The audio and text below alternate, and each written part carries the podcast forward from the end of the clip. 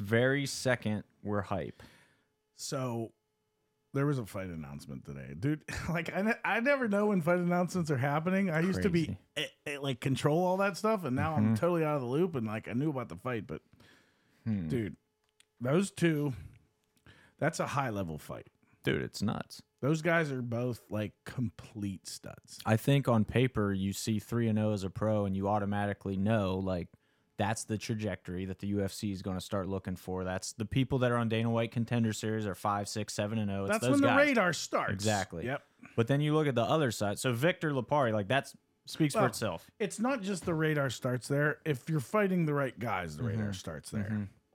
If you're three and zero and you have guys that are like all debuts with poor amateur records and like maybe you're not on the radar yet. Right. But if you're fighting like solid guys and you're three and zero and you had a solid amateur career and like you had a or a dominant amateur career or like a one loss amateur career, like you're on their radar at that point. Absolutely. That's super true. I'm trying to see if the video will look. Yeah, it's loading now. It looks like I was getting an error on. Yep, we're good. We're good. Um, the other side of that, Lapari, like three and zero, speaks for itself.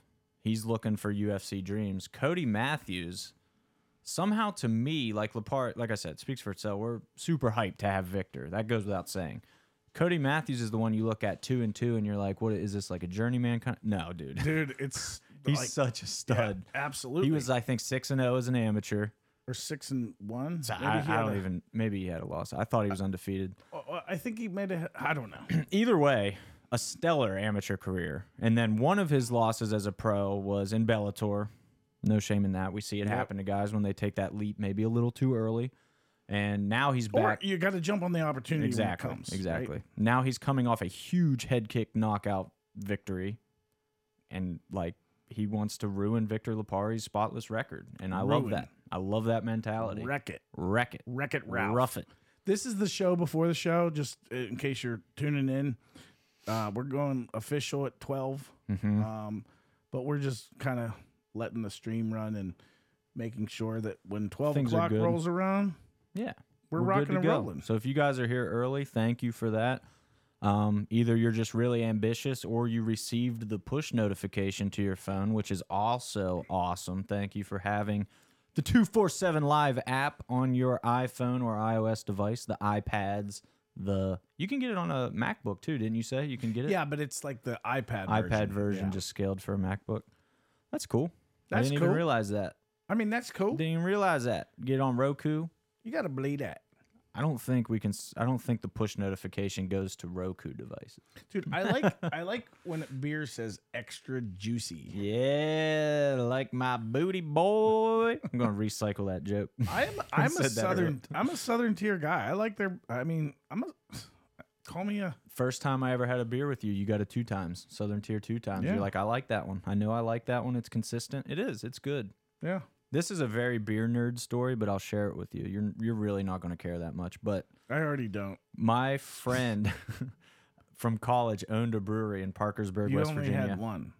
Yeah, it was the Kinda f- sad. my friend Yeah, that's sad. singular from college had a brewery. So my friend group in college was a bunch of beer nerds. Like I had 30 to get seconds. had to get into craft beer just to hang with them. One year we did an IPA blind taste test shootout. We got 16 of the best IPAs from all over the world. Like we were literally shipping beers, getting these rare beers from up in New England that you can't get here. And we did blind taste testing bracket style, like Sweet 16 brackets. And Southern Tier two times made it all the way to the final four. Beat out all these giant, all these. Yeah, buddy. It surprised me, man. It definitely surprised. It didn't win, but it made the final four, It is officially noon. which means it's officially podcast time. Podcast time. nice. This is going to be a cool episode, man. I've been having the calendar circled for this one for a while. This is an idea that we kicked around for a while. And just the more I thought about it, I'm like, we, I love having fighters and guests in here, obviously, but there's more to the 247 story than so many people know, more than I knew for sure. And you're probably going to say stuff today I didn't know, well, I, I see this as like a therapy session. which is why we have beer. The best kind of therapy involves beer for sure. yeah. But you started 247 Fighting Championships in 2019. You it's almost coming up on exactly 4 years of business right now. Mhm. You battled a pandemic. You battled some people who didn't want you to win. Mm-hmm. I, I'm just I'm gonna just toss toss it to you. Just take us through why did you start 247 fighting championships first of all? It's a bold risk right off the bat to just say, I'm gonna start a regional MMA promotion. Yeah. I mean, ultimately, what it comes down to is I love MMA. I've always loved MMA. Like UFC one, like that's me. Like I'm old, you know. like I'm old enough to like when I was in high school, like we got UFC.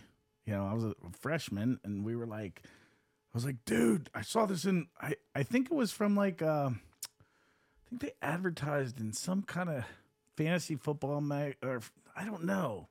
I don't know what it was, but it was Mhm. some kind of football magazine that Ultimate Fighting put a ad in, and I saw it, and I'm like, we got to do this. That's sweet. So like my friends in high school, we were at my girlfriend's house, and we, so I've been that lifelong MMA fan, and never got never really got into regional MMA. Mm-hmm. Um, and you know, back in 2016, um, Jim, the matchmaker, Jim Mooney, and Dan Altieri and I went to UFC 203, and we were happened to be in the same um, the same hotel is all the fighters, and we're like. We had the like we went up on Thursday. We went to the press conference. We went to all that stuff, and we just had a blast. We were hanging out with the fighters the whole time, and I had this camera that was like a, actually it was those the same cameras as the ones Oh really? that nice. camera right there, the one that's on me. I had a camera like that, Nice. and um, I was. It's a nice camera. 4K in 2016. Yeah, dude. Those cameras have been around, bro. Okay, so I'm like, the fighters are getting off the buses and stuff, and we could probably like be well. This is live, but um, yeah. I have all this footage of fighters coming off buses, and they're literally like, "Yo," they're acting like we're Thought you press, were like, a legit cameraman. yeah, exactly. yeah. And so we just had a blast, right? So we're driving home, and I'm like, this is what I like. I've had a career, done a bunch of different things in my business career, and it was all always like doing work that I got paid for, right? Right. And ultimately, it wasn't like the fun stuff I enjoy. And so I was like, I don't care what it is. Like, I have to start doing something productive with my passion for MMA. Like, I Mhm. love this stuff. So we started a blog, which was called Octagon 24 7. And we started a podcast, which is still around. Um, it's called MMA Fancast Thriving, I would even say. and that and that was me and Jim and Dan was would make periodic appearances, and um, we did that podcast and we just ha- we were just having fun with it and started catching steam and and then um, we were doing some Bellator shows and some stuff like that. We were just having fun, Mm-hmm. but it was cool because we were like on press row all of a sudden and like it was Yeah. fun. That's awesome. That now the leap from that though, that that's like dabbling in media things, doing some reportery things, going to events. What was the leap from that to actually promoting? So along the way, we had covered um, a a show in Pittsburgh. It was a Pinnacle show, and we also before that went to Ohio show and covered that before we started like Hmm. getting bigger to Bellator. What was the Ohio show? It was Caged Madness. Oh, so that's what Cage Thunder turned into, right? It is, yes. Or that turned into Cage well, Thunder. I think it was um, Caged Madness was the guy the the, the Randy's guy that, dad, Yes, right? Yeah, Randy's yeah, dad yeah. ran it. Uh, That's I ju- awesome. I literally just learned that this that past just weekend. came full circle for you. Yeah. Exactly. So, so when I uh, when we went to that Cage Thunder, then we went to Pinnacle, then we started doing some Bellator, and then I'm looking for a show in Pittsburgh, and there's like nothing going on. Mm. So I hit up the promoter for Pinnacle, and I said, "Hey, dude, like, are you gonna have a show?" And he's like, "Well, I don't know. Like, it's a lot of work, and like, I'm I'm not really feeling it." Mm-hmm. And I was like, well, let's get together. I convinced him for us to meet. We got together and I said, like, let's do this. Like, I'll, I'll, I'll do it. We'll go 50 50. We'll, like, let's, like, I'll do the work. Yeah. And so we basically promoted a show together and then like went our separate ways after that. And then I in the in the coming months I decided like I want to do this. So that's what we did. That's awesome. I think when you look at the history of Pittsburgh MMA, and for sure Pinnacle was vital to that. I mean, Mm-hmm. when I was just starting as a reporter, when I was still in college, writing for Bleacher Report, covering the UFC, that's how I got in on the local scene. Like I was covering Pinnacle events, talking to Pinnacle fighters, and ended up being a huge blessing because the Pittsburgh scene at the time was, you know, Kama, Milstead, Cherico, Mazar. Like it was guys that I am very glad I got to talk to that early, and even Cody Garbrandt. Like when he mm-hmm. got to the UFC, I think I was the first guy really talking to him and telling his story and stuff. Like I felt cool, you know what I mean? I'm like, hey, I knew you before you were you. Like it was one of those deals. I knew you before Yeah. you knew you. Exactly. So I like felt super fortunate about being in that place at that time. So I understand like being involved in that scene could inspire somebody business minded to be like, there's something here. Like I need to be a part of this. And I didn't have obviously that side of things the way you do, but how do you go from promoting Pinnacle to doing your own thing? Like again, that's a that big was step. that was a, That's big, step. So, um, first and foremost, I was confident in doing it.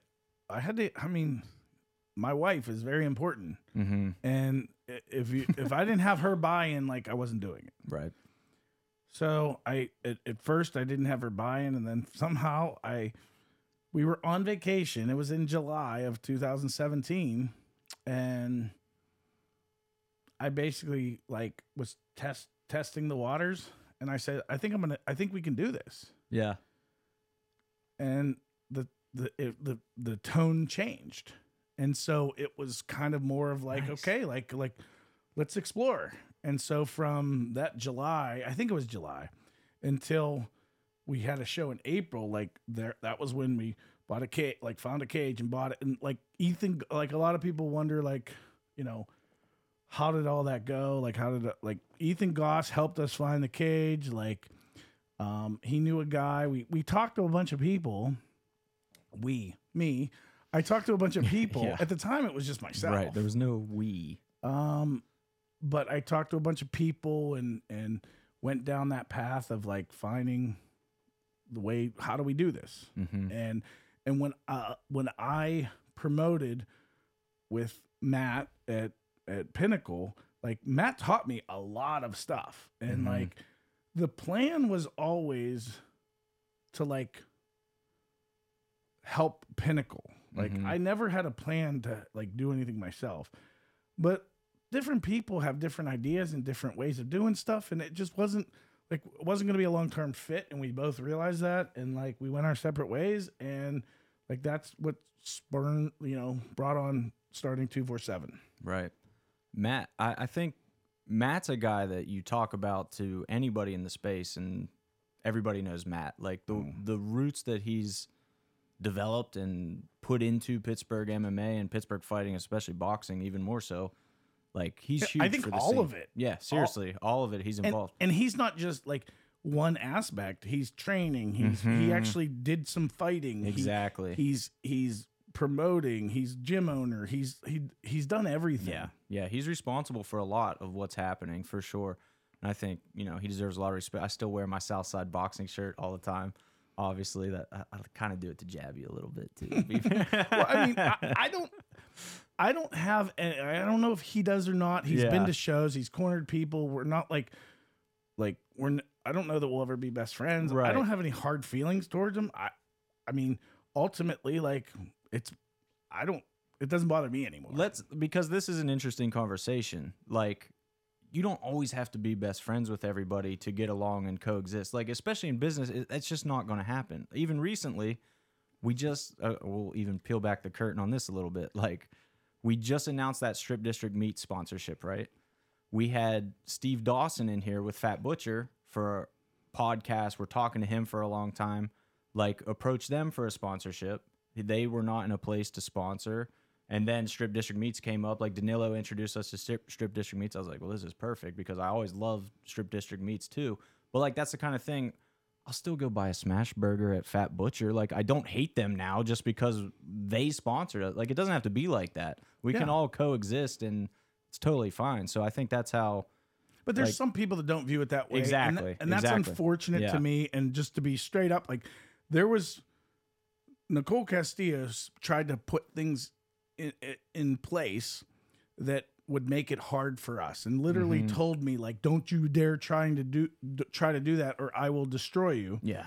and has from that day forward put her foot down and tried to sabotage anything we're doing tries to make us be bad guys tries to like make an issue of every single thing Yeah. and it used to eat me alive like Oh. at the beginning Yeah. Yeah. I would eat me alive i like Kama and i have become genuinely like pretty good friends Yeah.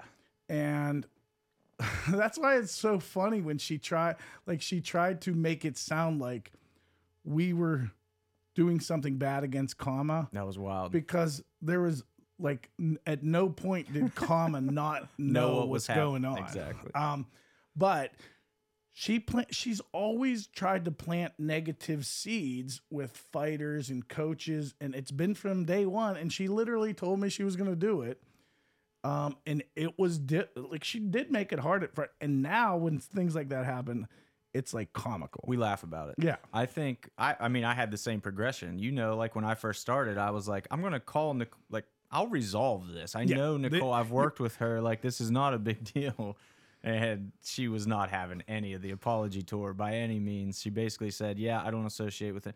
She first acted like she didn't know I was working for two four seven at all, which I've come to find out she generally knows what we're doing. It seems like, and uh, and then she was like, "Yeah, I'm like we're not cool anymore." Essentially, I'm like, "Uh, I guess that's how it is. and then, and then she vilified you For sure, just like she for did with yeah, me I mean that's exactly what she did with that Kama fight. I mean, trying to set up a legit fight with Antonio Castillo and like that's a huge fight for the region at the time. Like that would have been massive for both guys' careers. It was a rematch that needed to happen. and Tony wanted it Tony wanted it. yeah and she I- was the one and that- I love Antonio Castillo. I mean, I'll say good things about him. Like that dude takes the toughest fights. He is he when all is said and done 10 years down the line, I want people to still be talking about him because he's genuinely important for the region and, and the scene. listen, I, I to be honest, I saw how Nicole was when I worked with, but I got along with her when we worked at when we were at Pinnacle together, Yeah.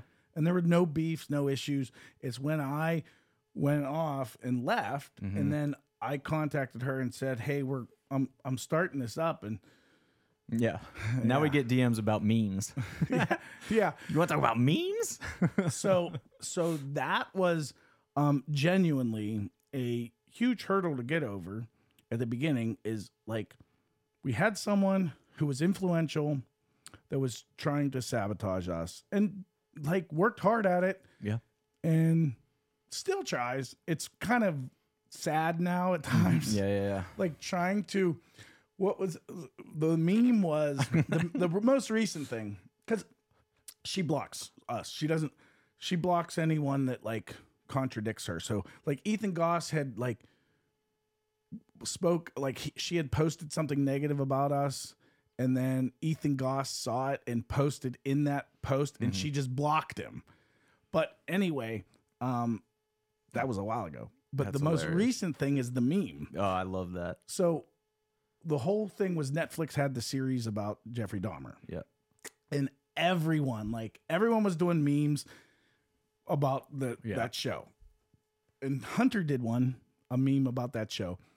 I thought it was good. and that this was a high like- quality meme, in my opinion. This was like in when it, the show was out. Was it September, October? Yeah, Something? yeah, something like that. Okay. It was right after we launched 247 Live. It was like even topical to having 247 Live now. I was like, dude, this is perfect. Like, this is a meme storm. I love it. Yeah. Yeah. So there's all these memes out. Everyone's doing these memes. All business, mm-hmm. like everyone's doing these memes. Hunter does one. Well, just like a week or two ago, she must have been like Facebook stalking us, and she says like, like someone sent this to me that was irate. Yeah. yeah, just peeling back to October on our post to randomly find a meme. Sounds sounds Yeah. like something fighters do in their spare time for sure. So ultimately, like she's bashing us, saying that we are, um, uh, memorializing or like lifting up a serial killer. Like, yeah, making him yeah, exactly. like like we're trying to be Jeffrey Dahmer fans or something. I mean, I have his glasses, so that's fair. Like you can tell his influence his influence is strong here for sure. But yeah, I mean, and we only talk about that a because it is kind of fun to vent. Cheers, bro. It is fun to vent about it, but b like that was a real hurdle, and I've heard it even since I've been involved for like the past year and a half. I've heard ripples of this still with some fighters like uh I've heard bad things. Like I've been told not to fight for you guys, and then I approach them. You know, what have you heard? Tell me more about this, Mm-hmm. and they'll explain it. And it's always super easy to debunk.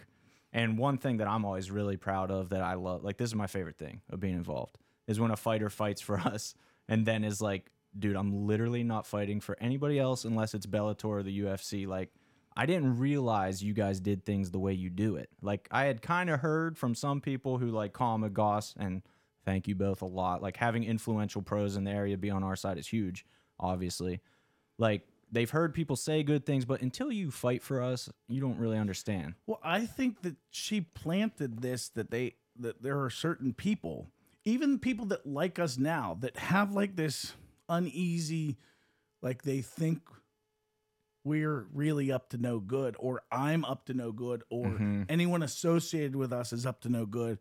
Um, but I, And let's be honest, regional combat sports, not just MMA, boxing, whatever, like it's a shady business for sure. Like the history of this industry is one of shadiness. Mm-hmm. Like it's reasonable to be on high alert in but- this industry. But if you look at what the truth is and what we've Yeah. done and how we've behaved and what the actual truth of the matter is, like we've been nothing but uh, uh trying to lift up the sport and help everyone and Yep. and ultimately like it is what it is. yeah. But that only, yeah, I was going to say that can only go so far. So you're getting through this initial hurdle. You know, the, the joys of launching a promotion in general are difficult. You're getting off the ground. You're having, I think you had two shows. We're in we're in huge debt. Right. So, to get exactly. started. Yep. Yep. That startup cost, you're getting off the ground, you're getting rolling. You got a big show lined up for March 20th, 2020, uh, 19th? March 14th. 14th. Yeah. And what happened on that day, Ryan Middleton? So, um, well, so the debt. Okay, so we, we racked up a bunch of debt to get the get the promotion launched, and this Brawl in the Burgh three was going to be the show that took us out of debt. Like we were gonna like be in the green now, and that was exciting for me because, you know, until you're like we, we were we were profitable, but like not profitable enough in three shows To offset the to start. offset yeah, the right. startup, right? So super exciting. And then, you know, all this stuff starts happening with COVID Hmm. and it's scary. And we get to fight week and there's stuff that's like it's scary. Mhm. And we get to weigh-ins and like everything's still a go. And we're like totally like, let's just get through this day. Let's just get through this day and um saturday this is the why i said it's like i'm being dead serious this brings back like really difficult emotions and really di- like this was a bad time like this was awful this was as as i mean i went through a death of a child and this is not to that level but it's pr- it's not it's it's raw it's emotional it's it was bad Yeah. it was it was like to the brink of like depression and like all of these things that I've never experienced in my life, right? Mhm. So the the weigh-ins happen, everything goes smooth. The one hiccup we had with weigh-ins was the venue started getting antsy, like with this whole COVID thing that no Mhm. one knew about. So the venue says to me, what do you think about calling it off? I'm like, no, we're not calling it off. Are you crazy? Like, and and I was like, I'm not canceling it. No. Yeah. And um, so then the the the Saturday morning comes, and that was the weigh-ins were the 13th, and the fight was on the 14th. I'm hoping I'm getting these dates right. I think March 14th was the day that world Whatever down, day right? the world shut Yeah. down is the day your show. yeah. So March 14th rolls around and it's morning and I get a call from Greg Sirb, who's the executive director of the Pennsylvania State Athletic Commission. And he says we're we are uh we're not. He he basically says we're not allowed to have a crowd, Yeah. and so the show's off. And I said, whoa, whoa, whoa, whoa. If we don't have a crowd, can we still have the show? We were set up. It wasn't costing me anything more. Else, so yeah. why not have the At show least let them fight. Yeah. without the crowd?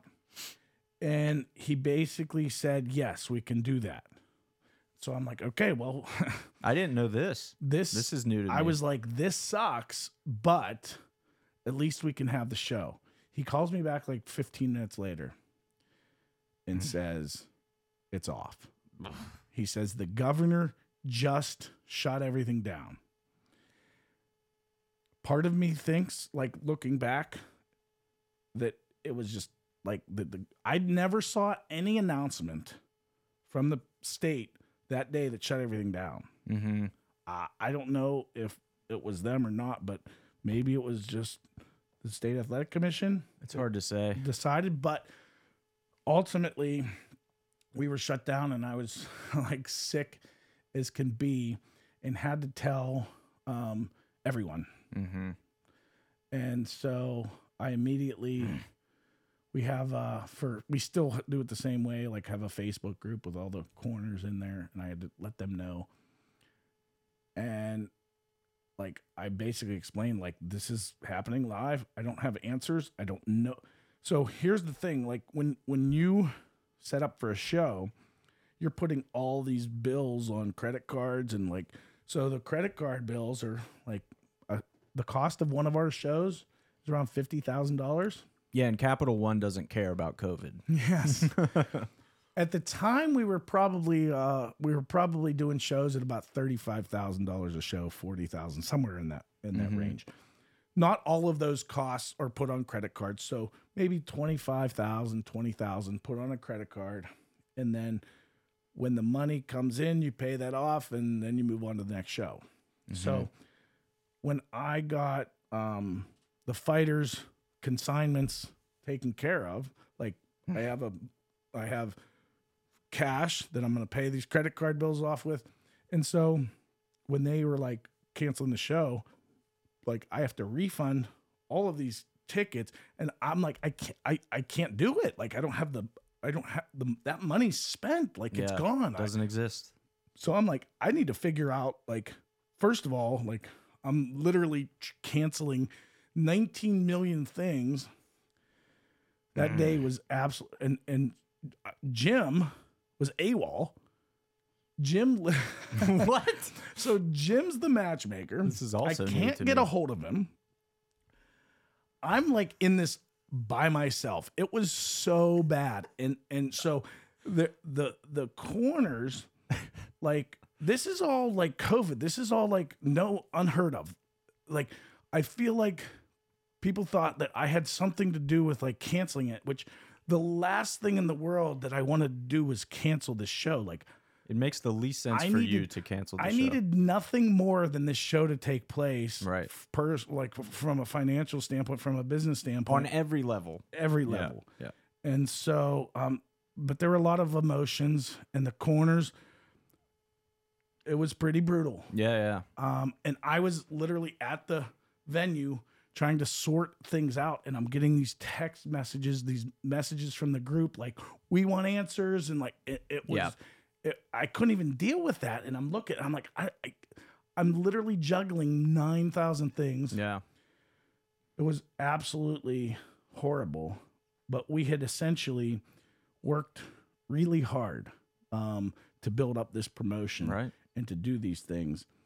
And it all came crashing that day. It was absolute. Yeah. A couple important notes I think on this are that at that time, like it, this is an easier conversation in retrospect to like decide what you should have been doing. Like try to remember what that time was like. Nobody knew what to do on any level. Nobody on any level in any industry. Nobody knew how to react. Like I remember we were getting groceries delivered to our house through Instacart because we didn't want to go to the grocery store. We're like, are we even like is going in public going to kill me right now? Yeah. Literally, like that was the thought process. Do we need to just stay away from everybody? Nobody knew what to do. So when you talk about like, you having nine like I know now the things that you need to run a show, the amount of things you have to schedule, reschedule, cancel, this and that, insane. And then on top of that, you've got fighters who to them the most important thing is getting their friends and family refunded, getting whatever covered that they need and they think they are the center of that world and you have to do this for me right now. like immediately, And there I- was no time given. Right. Like and I'm not even saying that to school. Uh, that's how I would have reacted to. That's how everybody was reacting. Mm-hmm. Everybody wanted answers right now, but there were no I, answers. I didn't have answers. Yeah. I, literally, I, I I was complete one heartbroken. Like, Yeah. and two, the reality is we were done. Like we couldn't come Oh, back yeah. from this. So the show that was supposed to take us out of debt put us in greater debt than we've ever had, and it, we had no way to handle that. Like Did- there was no financial means to do that. It didn't exist. It was On Saturday night, did you think 247 fighting was over? So I don't know if you know this or not. um, my whole family, literally, we have a king size bed in our bedroom, and my wife and I, and my kids, all three boys, Mm-hmm. were all on my bed, like crying because we were done. There was no way, like we, there was no, we were, it was so bad. What were you thinking then? Like if 247 fighting was done, now there there's a lot of debt that still needs paid back. First of all, were you just thinking like uh, I'm getting File for getting back? bankruptcy. Yeah, yeah. I mean, like I by that time in the day, so this all happens maybe at nine o'clock in the morning, ten o'clock in the morning, something like that. I had conversations with a couple different people. I, I, I talked to I talked to Isaac Greeley. I let him know like what happened and that I don't know what I was gonna do because like I I I, I can't afford to refund everyone. It, like, there's no f- possible way to do that. And I'm like, I, I'm gonna have to like give out vouchers or something. I don't know. Like, and if we want to still exist, like, I can't refund. I, I just can't. Like, there's no way to make that work. Mm-hmm. And uh and just trying to figure out exactly like how this could even work and and that day happened and then like the pro fighters wanted paid Of course. and uh and i'm like i'm thinking like i don't have money Yeah. like there's no money and so by, by like five o'clock the heat got so bad that i was just like i'll worry about this later and i just refunded everyone and paid everything back and like i have to figure it out later Ugh. because it was the heat was yeah. it was pretty like i couldn't do Yeah. it. And, and I really can't emphasize this enough is like that was a crazy time. It was a crazy time and when you revisit it now, it seems easier to manage. But like you have to put yourself back in that March 14th, 2020 mentality. And like how you react is all valid. There was no wrong way to react to that situation because you heard like unprecedented times. It became the crazy buzzword, but it truly was. There was no handbook for how to deal with a pandemic and running a business like that aspect of it and how it shut everything down. Nobody knew what to do. Like Yeah. that I mean, so it was funny. Like the the the away fighters were more more understanding that "Listen, we don't have control of this. Mhm. Like there was more anger towards us from the the hometown guys, and it was it was difficult. Like And let's it be was honest- just straight up. Like I wasn't. I, I was kind of upset with Sure. how that was all taking place. I wasn't. Uh, I, I thought it was very unfair, and like all I asked for was some time. Yeah, and, and let's be honest, like we we talked about in the beginning, like you were the new guy in town, and some people wanted a reason to hate you from the jump, Yep, and and, that was a perfect and- opportunity. and and she jumped on that opportunity. of course, So she rallied people, um, and told people like they needed to like just give me some time. yeah, that's yeah. all I asked. There's no handbook for handling that. So you're on. That's powerful, by the way. That imagery of being on the bed with your entire family, Dude, just it- breaking down like that's It was yeah, that's so crazy. bad. I mean, literally, we're we were all. I, if you realize how much time, energy, effort we put into something that we're not like even trying to profit from. Yeah. And also knowing if you've been to a show or been involved with us, how involved your family is with the show. It's not like you go run a show and they stay at home watching Real Housewives. It's our family, They're all involved. everyone. Yeah. Yeah. And and so we like yeah, all of us sitting on that bed. Literally, it wasn't like it was like me telling them like guys, I, I we're I don't we can't come back from this. Like there's Mm. if it wasn't for a loan That's what I was going to ask. Obviously, you did come back. So, what was the how how long after Saturday did you decide it, it wasn't done? It wasn't over. I mean, my heart was like couldn't accept that. Yeah. When could your wallet accept? That's the big question. So, um, like obviously a credit card, like you don't have to pay it right away. Like, Mhm. so there was a time period where, you know, we were paying credit card fees and stuff, but we got a loan from, um, like an EIDL loan that we still owe money on. Nice. Um, that it was a thirty thousand dollar loan that basically allowed us to not go out of business. Wow. um, and that we would have went out of business if it wasn't for that. That's amazing. And that also highlights, I think, a lot of people look at regional MMA in general or MMA in general and just think that we're like raking in cash. Like it's just this super It's so like why can't you pay us like why is this why can't we get six nights of a hotel or whatever like clearly you can afford it i've been to your shows they're good crowds a $30000 loan saved you that's in the grand scheme that's not a lot of money you know what i mean in Mm-hmm. the grand scheme of business pretty small loan so that's what kind of margins regional Well, mma is talking about you can't take a a a forty thousand, forty two thousand dollar hit in one day. right You can't, right um, especially when you're not in the green yet. Like if we had been a, s- Mm-hmm. a, a, a promotion that had been, that verbally go off? i i heard it yeah Oh, it's supposed to be off. Was it on there? Okay, I don't know. how to Turn that off. I'm sorry. Um, it was it was supposed to. What was I saying? when you weren't in the green yet you oh couldn't yeah. absorb If it yeah. if you had been a, a prom- if we had been a promotion that had been around 20 years, we could have taken. we- You don't want to take that, of hit, course but you can take a hit like that because you've been around. Like we're not even in the eh, like we're not even profitable yet. We can't take that hit. Like it's just not possible. So you go from bag it up, it's over, it's done to okay. I think it was the- like the next day. Like we got to figure out how to not do that. and then you get a loan that enables you to actually carry out that plan, but you're still in the red. Now Big you have a loan on top of that, a Yep. big loan, and you have a lot of not so goodwill in the community from how that all went down. Yeah, that was that was the hardest part. Like, that was the hardest part for Denise, for my wife. Yeah. was the the attacks, Mhm. like the like venom.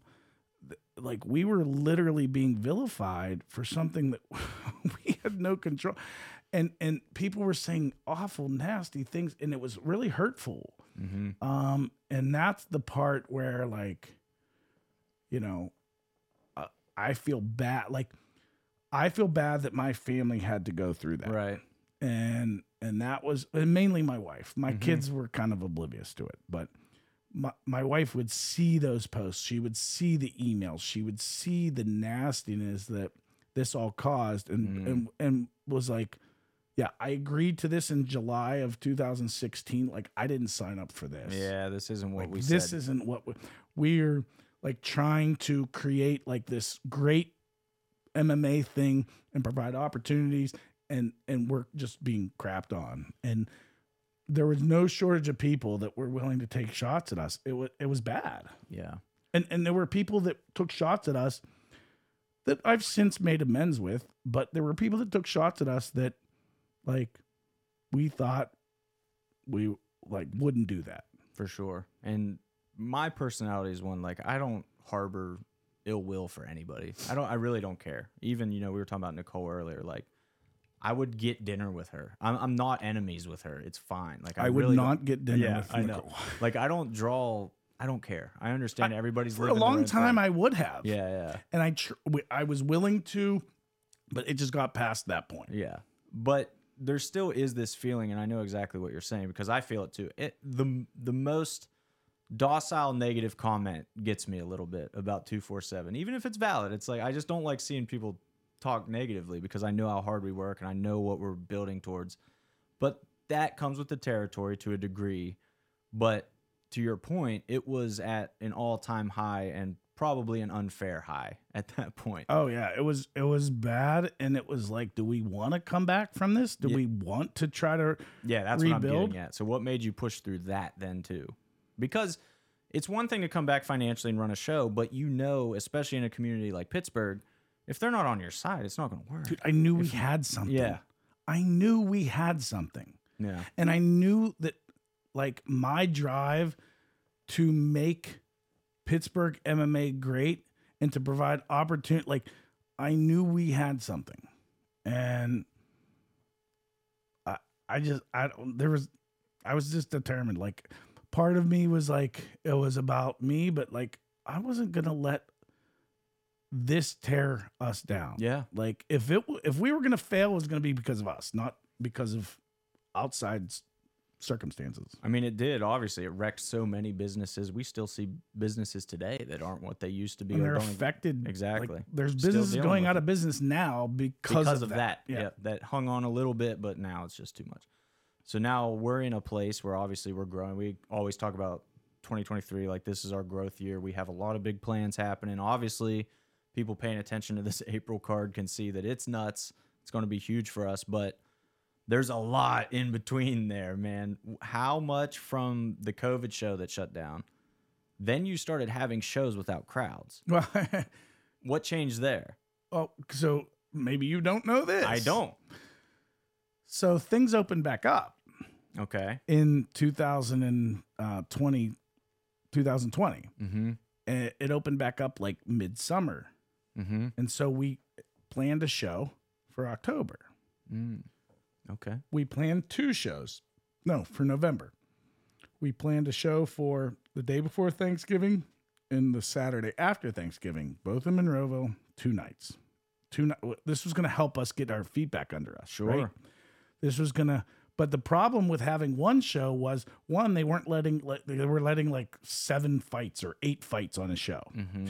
Two, they were um there were some restrictions. There were lots of crowd restrictions too. Sure. So we had to space out and do all this stuff and Okay. and and follow a bunch of So you had one full card, but you had to split it in two, basically. we had a big like we basically said we need to plan two shows.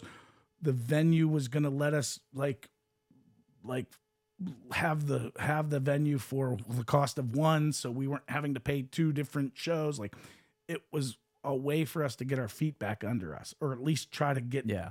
partial feet back under us. And when you think about it, like the venue had to be hurting too. The state had to be hurting. Everyone from, was everyone hurting. was hurting. Everyone Nobody was, hurting. winning in this situation. and and and I think the venue would like couldn't have anyone else in, and no one was having shows. So to have a show where they'll they'll get concessions, they'll get Mhm. alcohol sales, they'll get some of that was like, yes, we'll do whatever you Yes. want, like whatever you want. right.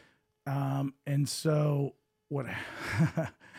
so at that time, two three weeks before the show, Allegheny County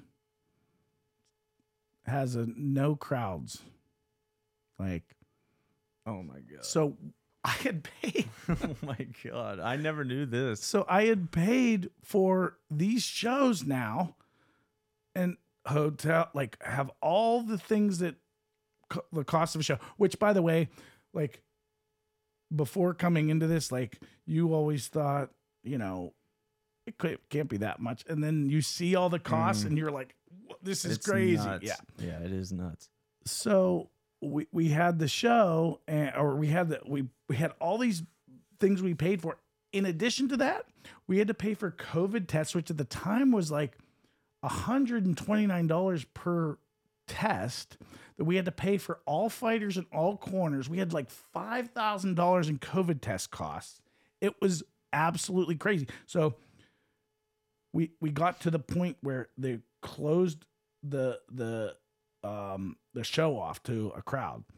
And I'm 3 weeks out and I just faced the like a lot of heat and now we're in this position again.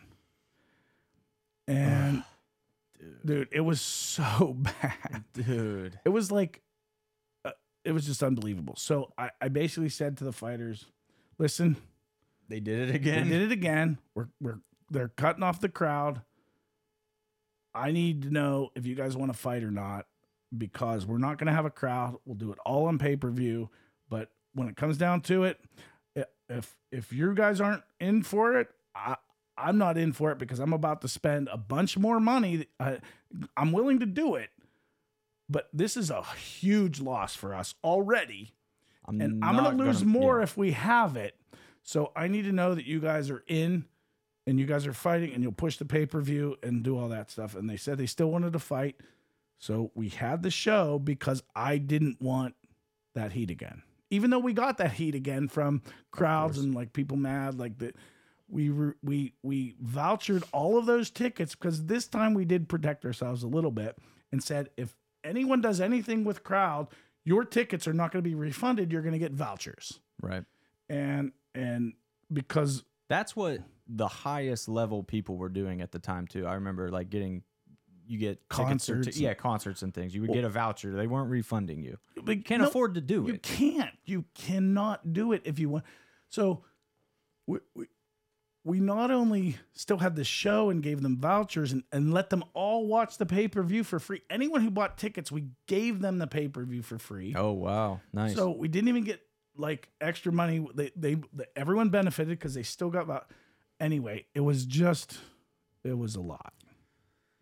How did you not just quit right now? I then don't in know. November, dude? I'm a su- I, I, I literally I don't know. It was so bad. That's crazy. So it was like, listen, once we got through that, it was like, if we can get through that, guys, there's like, we can get through anything. Let's do that. Like, it was actually motivating to have those back to back shows on uh, we have a we had a double header. So again we need to find any ways we can to generate more revenue because we are so far in debt and still are but we were so far in debt that like we need so we had a double show um, afternoon evening double header. Um, there were still a lot of restrictions with crowd size and all that stuff. And then once th- once things got back to normal it was like yeah. But but the thing was I, I wasn't willing to I was never willing to cut the cost of a show to like try to make up that revenue Right. because like I'm I like the most important thing to me is to do things at a high level. I think your pride with the 247 brand is really understated. I think people who are close to you know it, but I don't think the people at large really understand what that means because you, you're not tuned in on that level. Like when you go to a Steelers game, you're not paying attention to the production and the camera angles and things like you don't care about that. You're there to watch the Steelers play the Ravens or whatever. When you go to our fights, you're there to watch fights. But when you really think about it, and especially if you travel and go to other regional shows, you'll you'll get a sense for what we're talking about. But your attention to detail is nuts. Like I've never experienced anything like it, to be honest. So I think that what you're saying, like I wasn't willing to scale back just because I had to. That's a big reason I think why we are where we are now. Because you never took that step back to where now we have to go, you know, six steps forward. We're still marching forward the entire time and just gathering debt with us along the way. well, we're not gathering debt anymore. We're just we're, at the we're time, I chipping mean, away At at the time, it. yeah. Yeah, I mean, I you, mean- you could have saved money by saying there's there's no live stream, the sound, like you know, whatever it is, we're going to scale back. There's no walkouts. There's no nothing like get in the cage and fight because I can't afford anything else. But you didn't say that. Yeah, I mean, part of part of what I thought was missing from regional MMA is the UFC feel, like the show feel, Mhm. like, and so I wanted people to feel like they were at a show, and Mhm. it wasn't just a, uh, you know, a, a gym with some fights. Yep. And so, um, even if you watch the video from Steel Town Throwdown, which was the first show when I joined the broadcast crew, Bubba at the time, and, and Luke, and uh, did a post fight interview. Even when you look at that, I I said like I wanted to create like I wanted Yeah. there to be the feel of like a mini UFC and like that, that you know. and, And it's so- there for sure. I mean, I, I'm laughing because when you mentioned Bubba, all I can think of is his call. He put him on his ass or whatever he said. He said something ridiculous. That was um that was not at that show. that Oh, was dang, it. That was the it. next one? That was it. The uh, Okay. Brawl in the Burgh. Yeah, Kama's knockout. Bubba had a hilarious call of that. So that just made me laugh. But that's apparent, and that's I'll say that's my second favorite compliment is besides people, coaches, fighters, especially like blue corners, it means a lot too. When a blue corner is like, we've been all over the place and we would love to come back to you. Like that's huge. That's I love that. Yeah, My that, second- that yeah. is- that is the and and part of so there's some strategy involved with everything we do and and and part of bringing you on uh wasn't just like we talked we were just we just Mhm. talked with someone earlier and we were talking about like his media presence and our goal of like becoming more media oriented Right. um but also like so because of those experiences we had this like this um negative energy pointed towards us Mhm. and and i knew you were a very likable like like the the community at large like liked you and so when we when we brought you on knowing that we needed someone to help us repair um the negative feelings that I didn't feel like we deserved Yeah. to kind of mend those. I think that was, I mean, that was strategic. You were very like l- liked person. There's there's no reason to not like you until you became on the promoter side. Until you meet me in person. no, no, No, wh- yeah, yeah, but the, there's like that whole like, oh, they work for a promotion, like, One hundred percent. and you face some of that Absolutely. yourself. Yep, I hear it. I mean, uh, it's my personality too to be able to roll with those kind of punches. Like, Mm-hmm. like I said, you can talk shit on me. It's not, uh, you really can't bother me much, but like the positive stuff affects me way more, and I and I love that. I was actually just listening to James Harrison on Simon Arias's podcast, and he said that Dick LeBeau had a famous saying. It's probably not Dick LeBeau's, but LeBeau said it a lot. Like never let the highs get too high and never let the lows be too low. Like you Yeah, have to stay in the even center. keeled. And for whatever whatever it is, my upbringing, whatever it is, that's just how I am in general, and I'm very thankful for that. But I wanted to to point out like in this growth period where we're going and these compliments, like that all feels great, but my second favorite compliment to get back to the production is when people say, "You guys feel like a mini UFC, man." Like that, dude. That's the coolest. When Yeah. guys have gone to regional promotions and they're like, "Nobody but you does it like this regionally." I'm like, "You're, Well- you're damn right, brother." Well, that's the thing is like I really genuinely feel like um we can compete with anyone dollar for dollar on any aspect of MMA outside of Bellator and UFC. right. I think I don't think there's anyone in the United States that does a better job than us at a, a lot of the things we do. Even I, I, I- I would say, you know, I think LFA and CFFC and like all the people that are on Fight Pass do a great job with production, um, and and I would say they do like better than us, Yeah, for sure. That's totally fair to say. but we do more with less. Yep. Is what I'm One hundred percent. and and and I would venture to say, if we had Fight Pass money, that we would we Do would surpass them. Yep, totally agree. Um, but we don't have Fight Pass money, and and the reason we don't is because we're trying to build up this area so that there are more pros that are worthy of of being you know featured Right. Right. and and once that happens i feel like the sky's the limit i don't even know if we need fight pass at that point I don't think so. i think we can build something on our own platform that builds us up now granted we're going to always look at our options right Of course. but um you know fight pass wants five ten years of being in business before and and we don't got that kind of time let's No, do this We're doing it right Let's now. do Why- it now I mean, we have two four seven live now. It's our fight pass. The other side of that is like, Fight Pass owns the footage. Fight Pass control like they can market it however they want. They can post it however we want. The way we've elected, we control everything, Mhm. which can be good or bad. But in our Sure. case, when we are attentive, when we care, when there's passion, when we surround ourselves with the right team, it's a recipe for big success, I think, and we're seeing that for sure already. And, and dude, this I keep saying it, and it's really not a plug, but the April card is really a uh, showcase of that. it's going to be a lot of fun. I, I just think that um, from a promoter's perspective, not everyone thinks like a promoter. So I have to like preface this with that. When you put cards together and you have cards like every two months or so, there's not enough guys that sell a lot of tickets to put them all on one card. You're you're kind of like, or there's um, or there's there's kind of spaced out with like, oh, this guy sells a lot and this guy sells a lot, but they're on different time. Yep. Like, we have a lot of guys that sell tickets all on one card that are you know big ticket sellers, and that's going to translate to an atmosphere that I don't think we've seen. I honestly Yeah, I don't think so either. so just to put it in perspective when we we track everything when we start tracking online ticket sales it's at the 35 day mark Mm-hmm. 35 days before a show is when we really start to track day by day Yep. normally at the 35 day mark the tickets we sell prior to that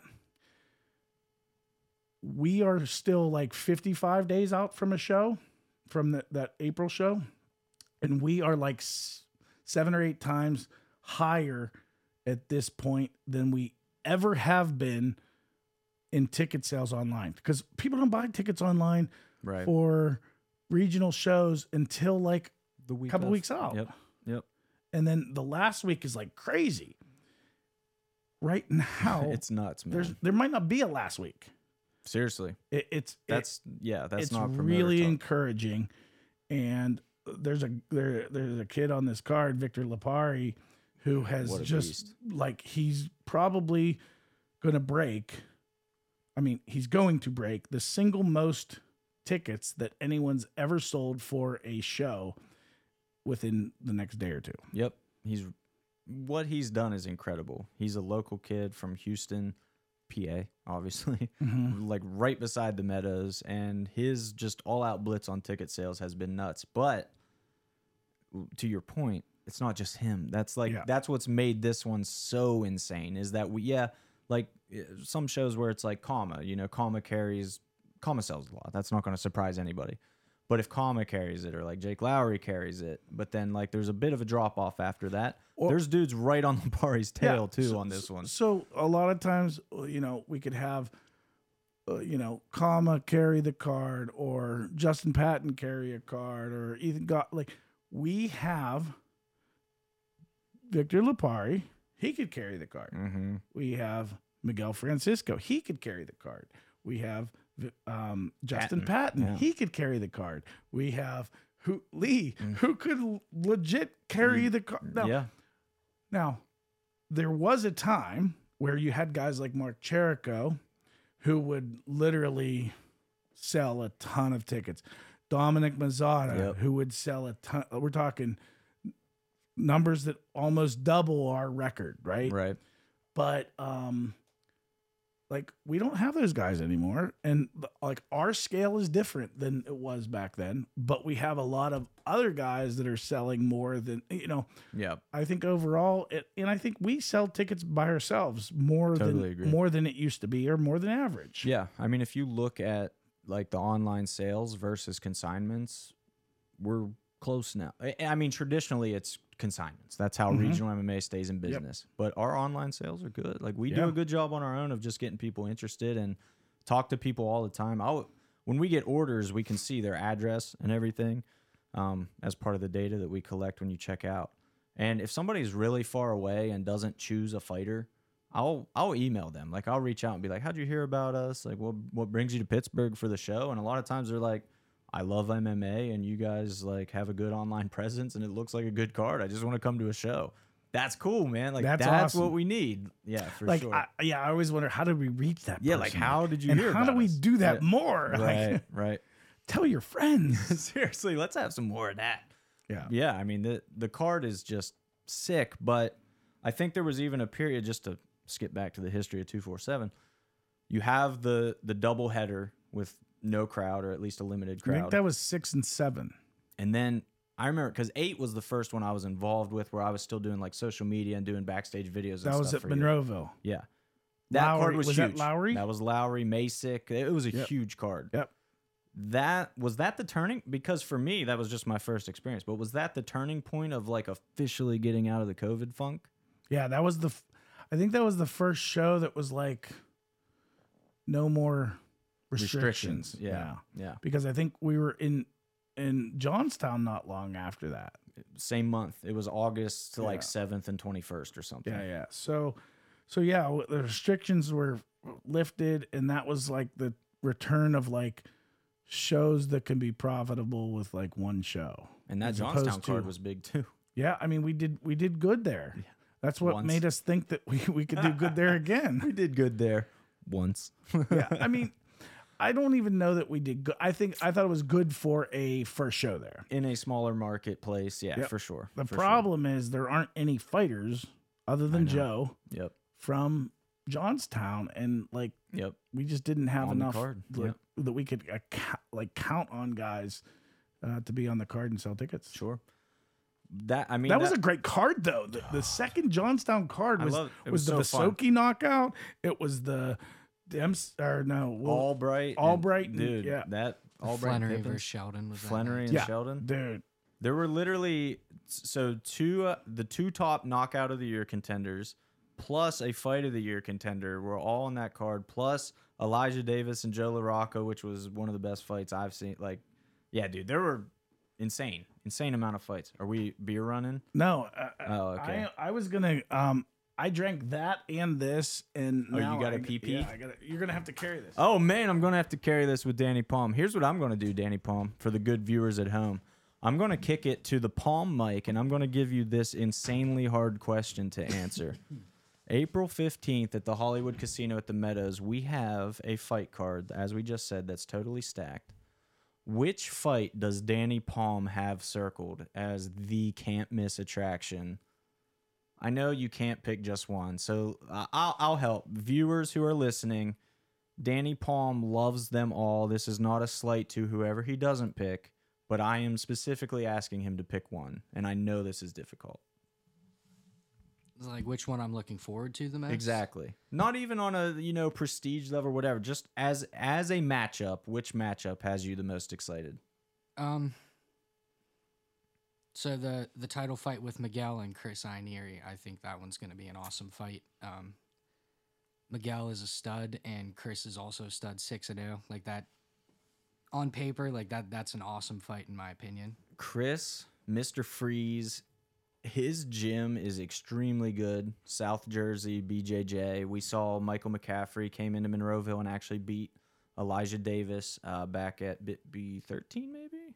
13? 11? 13? Thirteen. Yeah, 13. So I was impressed with McCaffrey right off the bat and his team. They were super professional. And actually, McCaffrey hooked us up with Ionary because we reached out to McCaffrey for a different fight. I don't, I'm not sure who it was actually, but McCaffrey said he was fighting, but he's like, he had McCaffrey had a fight in March. He's like, but my teammate is six and zero. He's a bantamweight, and nobody will fight him. He's like, everybody just keeps turning him down. Like we can't find him a fight. Meanwhile, we were looking for Miguel, a fight for Miguel, a title fight. We knew it. We wanted it. Miguel Francisco title fight in his hometown, Washington, like on that card. And I'm like, we got the guy for you. like you say, you have a six and zero that nobody will fight. We have who Miguel's four and two, but will fight anybody and is ready for that test. So that worked out perfectly. And if I remember correctly, Chris was actually in McCaffrey's corner. He was, and funny enough, I didn't know that until I watched MMA fan. Oh, nice. I don't know Cheers, which one you want. Nah, it's cool. I'm I'm not that picky, bruh. But yeah, This is actually good. it's really good. I didn't remember Chris from the event necessarily, but that that's really cool that he was there. Um, with Blue Corners, if I've never met you before, and, and especially if you're not the head coach, like you're the the secondary coach, I You're too good for him. I'm really sorry if I don't remember your name. I will remember your face though, for sure. He's too good for you when it comes to that. He's too big. Dude, it's crazy. I used to make fun of you for forgetting people's names, but I get it a little Keep bit. now. going. I get it a little bit now because I'm big on remembering names. That's always something that my dad taught me growing up. You know, that's one of the one of the things that you got to do just to be a good human. always remember people's names, always give a good It, handshake. it it matters. Yeah, so I've always been big on that. And in this space, man, there's been a few times where I've done the what's up, man? and then I hope throughout the conversation that I can remember. But yeah, Yeah, I mean, the longer you do it, the more it's going to happen. It's just the reality. It But- really well, is. And, and and as you get older, like the brain just doesn't pull stuff up. Like the file cabinets are like it's, more scattered. It's, it's, like scary. I always think of as you get older, like like you, I don't know if you're old enough to remember a card catalog. Do you know what I'm talking have about when I say idea a what you're card talking- a catalog? card catalog? Okay, yeah. In a library, Okay. you used to pull out like Okay. a car like and I could got you now. fi- go I do through know. files Yep. basically tell you where to find this Right, book right. I got you now. um and so i always think of like as you get older like it's a card catalog but it's it like loses its order more every year Oh, okay. so like it's scrambled up more and like you have it but it's like just finding it is going to be a problem. yeah Yep. exactly That's fair. But yeah, I mean, I think we we were talking about like how cool that is when a B corner, uh, a blue corner, excuse me, comes in and is like, I would love to fight for you guys again. It is a cool feeling, and like remembering their names for me is not just the business move, but like we want to form real relationships with you guys. So like when Jalen McIntyre comes in and his dad Rob is there, like I, I want to remember Rob is your dad, he's your coach, and he he likes us. Like I yeah want just like guys Yeah, like kenyon right. moore and like Yeah. there's a whole list of guys dust even from the early days of dustin parrish like Mm. guys that like Throwback. were were you know genuinely they're still in touch with us even though we they probably never like dustin Paris will probably never fight for us again. Like maybe we, we i would love him to but like we have to have the right matchup for Right. that to for that to happen. We have to have the right pro with the right weight and the right that may never happen but he's he's like always a friend of ours because he's a part of like you know what made us where we are. And like he he likes what we like that was our first show and he was like wow you guys like and that's that's cool like That is really cool. but the blue corners are like we've been blessed with like guys that come in here and like put on great shows and like understand what we're doing here and like realize like look they look around and they're like dude what you guys are doing is cool Yeah. You know my favorite blue corner of all time? um no Mike Wilkins. dude that's a good story we had we were just talking to Mike. This is kind of an inside joke, but it's hilarious. We were just talking to Mike at uh at Cage Thunder over the weekend in Ohio backstage and we were talking about I don't even remember what brought it up to be honest, but there was a there was a card I was I was apologizing to him like I said sometimes we have to put you in the blue corner Right, right. And there was a card where, for whatever reason, Stouts fighters had to be in the blue corner. So for people listening who aren't familiar, like uh, at a regional show at the UFC, it's not as evident. But at a regional show, the red corner are the local guys, and the blue corner typically are guys that you're bringing in from out of state, out of city, whatever, to fight them. So to put Stout in the blue corner that one time, I had to message Wilkins and be like, "Hey, like I just didn't want any hard feelings. Like I didn't want him to think that we were making them the B side or something like that." Mil- Wilkins, of course, was real cool about it. Never didn't go farther than that until It this just was like, weekend. oh, okay, Yeah, cool. cool. Until this weekend, he was like, "Dude, when you said that." Meanwhile, like keep in mind, Mike Wilkins is like a 12 fight professional veteran. Like he's been in been in and around the game. Bellator yeah. been in CFFC Yeah, he's like- been in and around the game his entire life. He's like, honestly, when you told me that, man, I never knew that was a thing. I never knew red was local and blue was out of town. I'm like, dude, are you serious right now? So, your whole career, when you were red corner, your entire career fighting in and around Pittsburgh, you just thought that was coincidence. He's like, he's like, yeah, I thought that was just random. I just kept getting red. I'm like, oh man, I'm red again, I guess. he really just thought that was like randomly assigned. Well, and the funny thing is, like we we send the corners like uh, uh, we make an uh, Facebook group Yeah, with each show. We have a Facebook group of blue and red, and like yeah. I don't know. That's You just never put the pieces Mike- together. but I is did fair. feel I did feel bad because I didn't wear my Mike Wilkins shirt to Cage Thunder. Which you were an academy. I was shirt. wearing an Academy shirt. That's yeah. good. We bumped into Paul Dotson, so that was good. It was Yeah. good that you had the uh, academy. Oh, he shirt. even mentioned it. Yeah. dude. He gets taller every time we see dude, him. he's literally like the guy that doesn't stop growing. He's like six eight right now. well, the thing is, he's like he's like 15 now. I know. He's like so know. young. He's Yeah. like what 19? Yeah, I think he is 19. That's crazy. He's doing good things, man, with the Marines and sniper school, I believe he's starting. He was asking about getting a fight in April, actually, too. Still at 185. Despite getting taller, he's still 185. So, He's like, I'm I'm seven six, 185. seriously, I mean, I'm pretty tall. I'm like 6'3, and he, he's got me for sure. When I'm near him, I'm like, dude, you're tall. You're tall. Yeah. Shit. Well, we ran into some cool, uh, some cool other people like, like uh, Jamar Moore. Yeah, that was cool. Especially that- for you. That's a that's real a- full circle. Yeah, Yeah. yeah, That's a that's a throwback because when when uh, I told you earlier in the podcast that the one of the first shows, I think it was the first show we covered as Octagon twenty four seven. Um, we went to Caged Madness, and Jamar Moore was one of the fighters on it, and we went backstage, and he was one of our two interviews that we picked to interview post fight and we went back during like the next fight and interviewed him and and and he talked about the fight and then we posted it on YouTube and all that stuff. It's still on YouTube. Mm-hmm. Um, but like hadn't really had much interaction with him since and the dude grew so much hair like I didn't even recognize him, but I did like see a guy and I'm like how do I know him? Mm-hmm. and then they announced him in There's the, your card catalog open and Yeah, it was exactly. shuffling. that card well i think i'm i'm chalking it up to the hair Mhm. i'm blaming that that's what i'm going with but um he was when when i originally met him he was like his hair was like real tight like real real real short and then his hair was like super like he had- crazy i don't dreads, think he's cut his hair since Probably not. i met Yeah. him that day because he had not. like crazy long dreadlocks He is also a massive lightweight, by the way. And I Yeah. told him that in I'm like, dude, how do you make 155? He's six one, I bet. Uh he might be even taller He might be. Yeah. Yeah. yeah. He's tall and He's a really tall Yeah. lightweight. Hey, good dude. Um, was super happy to, and part of me like the nostalgia, like the the you know that was like fond memories of like when we first started to hit the Mm-hmm. regional MMA scene and and uh, so I always hold a special place in my heart for him and um yeah there's the Miles name thing. Robinson. Miles Robinson see you, you're young you you got my that. card catalog's oiled, so yeah even though you don't know what it, the card though I didn't know what that was. Um, Miles Robinson. Those are the two uh, post-fight interviews of of Jamar Moore and Miles Robinson for Cage Madness back in the day. and That's then, awesome. and yeah, so so seeing him there and like talking to him and realizing that he like I said to him, I don't know if you know me or like remember, and he's like.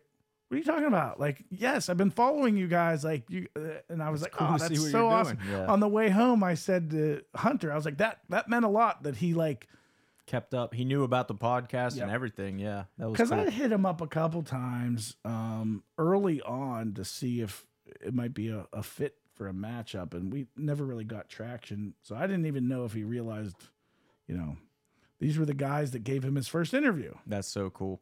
But it, is definitely a full circle moment. And that's one thing that I'll always say is so special about regional MMA are those relationships. And we talk about like how important that is. But I have the same feelings whenever it's like we talk about the early days of like Pinnacle and me as a reporter. And I was covering Cherico fights and Mike Wilkins fights and things like that. And then it comes around now and like Wilkins is on the podcast or I'm talking to Wilkins about a matchup for his fighters. Like, it's really cool to me that in Pittsburgh specifically, and I'm only saying this because I'm in Pittsburgh, maybe this happens in other cities, but we see the turnover of these guys go from fighter to coach, but they're always involved.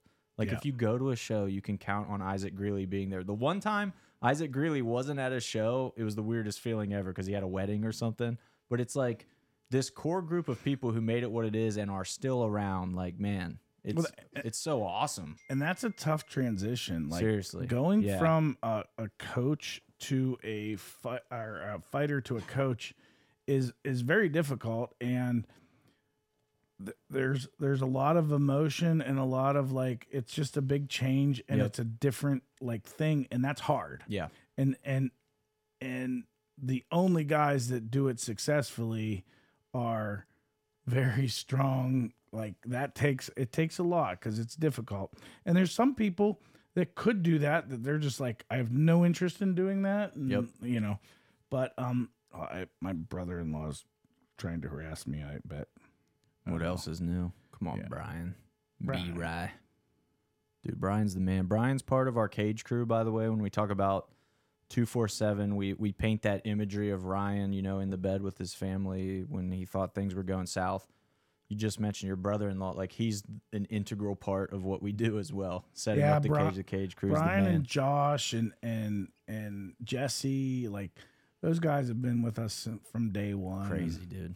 and we've just like we've built this I, I think family atmosphere that you know we have this crew that does great great things and and everyone's a part of it. It's not like 247 is hunter or 247 is ryan or ryan and hunter and jim. Like it's all of us. Yeah. like we have a bunch of people. And uh, 247 is the gyms in pittsburgh and 247 is the coaches in pittsburgh. And like we we don't ever want to so one of the things that I dislike the most about like the the regional MMA scene is like coaches or like a lot of promoters and a lot of matchmakers will like put pressure on people to only fight for them. Weird, And while I like it that someone only wants to fight for us, of course. I'm also like, if you have an opportunity that you think is your best opportunity, and we don't have a fight for you, like go take it. Like go. Like do It's great so things. Like bizarre. But I don't understand it. It's not good. It, if you are a fighter that feels pressure to only fight for one organization or one person or one like it doesn't make it, it should Unless be what's you're in on a- your best Yeah. interest. Unless you're on a five fight UFC contract, then yes, only fight for the UFC in that case. Yeah. But unless that's the case, that you can go wherever is best for you. Yeah, like if if you feel like we present you with the best opportunities, then great. Like fight for only us. Like Edwin always tells me, like I don't want to fight for anyone else. Like I love Edwin Vera. He's like my little brother. Yeah. Like i- would literally fall on a sword for Edwin Vera as long as like. I mean, I might not be able to breathe around him because there's, there's the Edwin waffle that we're talking about. Nice. Everyone that knows Edwin well knows what I'm talking. But but I love Edwin Vera. He's like he's two four seven through and through. Ed, uh, you know, there's lots of guys that are like they'll that'll fall on the sword for us. We'll fall on the sword for them. Like, but that's not what we're requiring out of guys. We're not like saying like Edwin, don't you dare fight for anyone else. As a matter of fact, we'll help you find fights if it makes like if Literally. we're not able to offer you a fight. Like, Yep. I don't know. There's just a that's just bad for the sport. It's bad for everything. It's been my thing as well, and it, I've always felt this way. So it was always weird whenever I saw the pushback on it from some people, like you're saying, the people who try to tie it into that. But like the idea of when one of us wins, we can all win has always been crystal clear to me. So coming into a space where that isn't crystal clear to everybody has been one of my major hurdles. Is like why why aren't we rooting for each other? Like we went to that Cage Thunder show and purchased tickets. We weren't like, let us in for free. We're 247. Let us come to the show. Like, we want to support the local scene. When everybody is doing well, I promise it helps all of us. Although I will tell you, I wanted to pull the "Hey, can you do something for us?" card when we were waiting outside that, that was for yeah, yeah, 45 yeah, minutes yeah. to get in during the show. Yeah, that that was a, not ideal, but good kudos to them for having a huge card and a huge line, uh, huge crowd. They huge had a great out the door. crowd. Yeah, Oh, that atmosphere. dude. I I told awesome. you I told you when we walked out. I was completely like Mhm. I, I did not expect to see the environment I saw. It was electric good. in there. It It was was so it was, really a good crowd. I tell lots of people, man, and people don't. People think I'm just like, what's the word? Like fanboying for two four seven or whatever, like pretending. But I like regional MMA better than UFC. Like I've been to the biggest. U- I've been to Conor versus Khabib. I've been to Hugh Bellator NYC. I've seen the best from the best. There's a level of care. Something about regional MMA, dude. No, I know what it is. It's there's a level of passion and care that you can't like of knowing that person, like Mhm. of knowing Mhm. like there's a level of that that you see that you aren't going to get at UFC. But maybe you're next to a fighter's wife or something like that. Like that's Yep. when you'll see it. But unless that's the case, there's just a difference. Yep. Now, uh, the exception to that is if you go to a Conor McGregor fight, it's pretty crazy. Oh, it's nuts. The It- it- Dublin everyone feels like they know Conor. dude 205 after he beat Eddie to become champ champ. it was Out- not outside. outside, I was there. Yeah, Dude. it was crazy. we had a video on FlowCon. We sent our video guy. We're like, screw the press conference. Go outside and just film the crowd. Like, just go be in that crowd and get that. And that's what he did. And the video blew up. Like, dude, it was madness out there. It there. was. It like was- happy madness. You Yeah. weren't like afraid that you were going to die. Yeah, no one know? was attacking anyone, but it, it was at the same time like, you know, there were a bunch of crazy. It was nuts. Yeah, it was it was fun. It was nuts, and yeah, we. Just think, like, So here, I got a Yeah. good story for. I don't know if you know this story. We when we were covering, um, you know, we were doing the the Octagon twenty four seven MMA fancast thing. We went to UFC two hundred five mm-hmm. and we we covered it like without press credentials, but we covered it and we we had tickets and stuff. So we we are um real quick, could you go to media day though? no Oh, we okay, weren't okay. anything to do with Sometimes the UFC would credential you, like, come to the press conferences, but you can't come to the event. they they did they did that for other events, but this was UFC Okay. 205. They Mhm. were no, they we weren't on their radar. But um we we go to leave um our hotel and we're like maybe 2 blocks away and I think we had to run back up in the elevator and then come back down. And we were coming back down and like someone else was on the elevator. And the woman had like a wine glass and the guy was like older um but put together and like dressed nice. And we got in the elevator and we we were talking i don't know how we we got to, got to talking to them.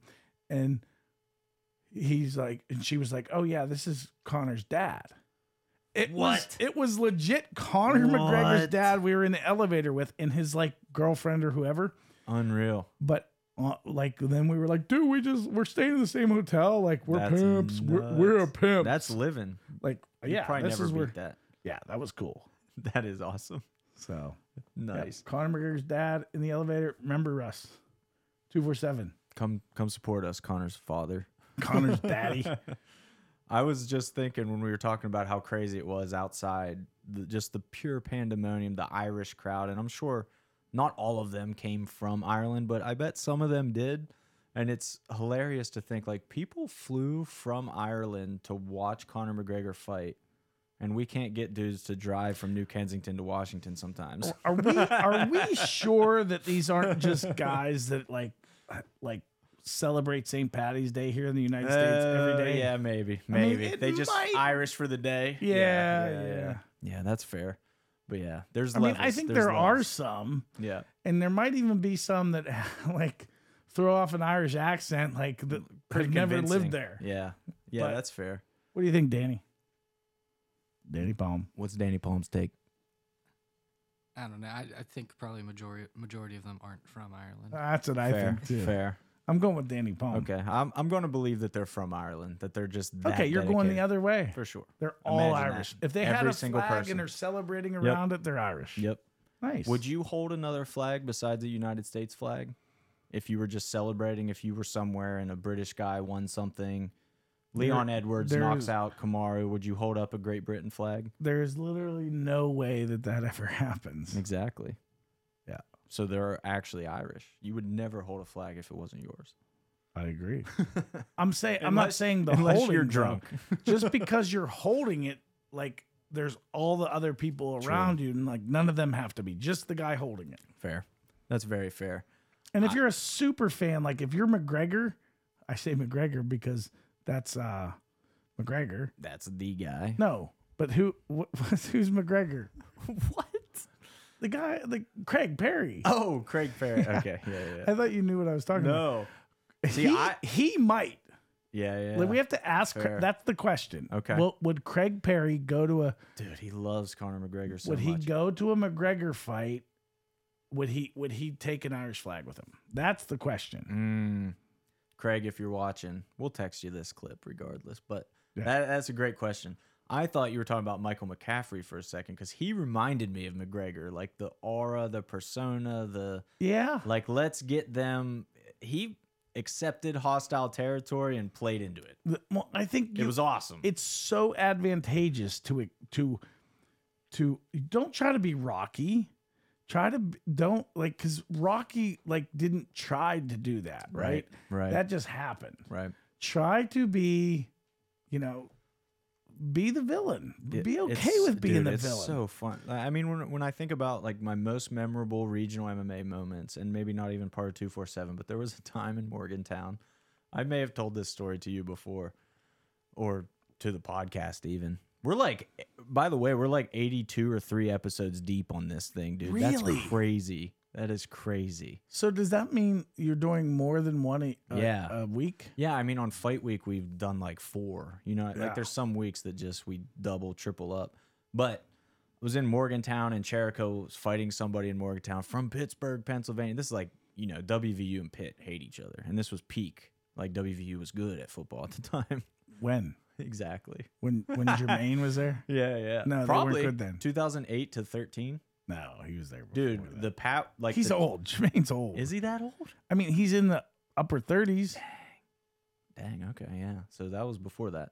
But anyway, like the tail end of Pat White into like Geno Smith, Tavon Austin, those teams, like those were legit ass teams. So there was like a, an actual legit ass teams, dude.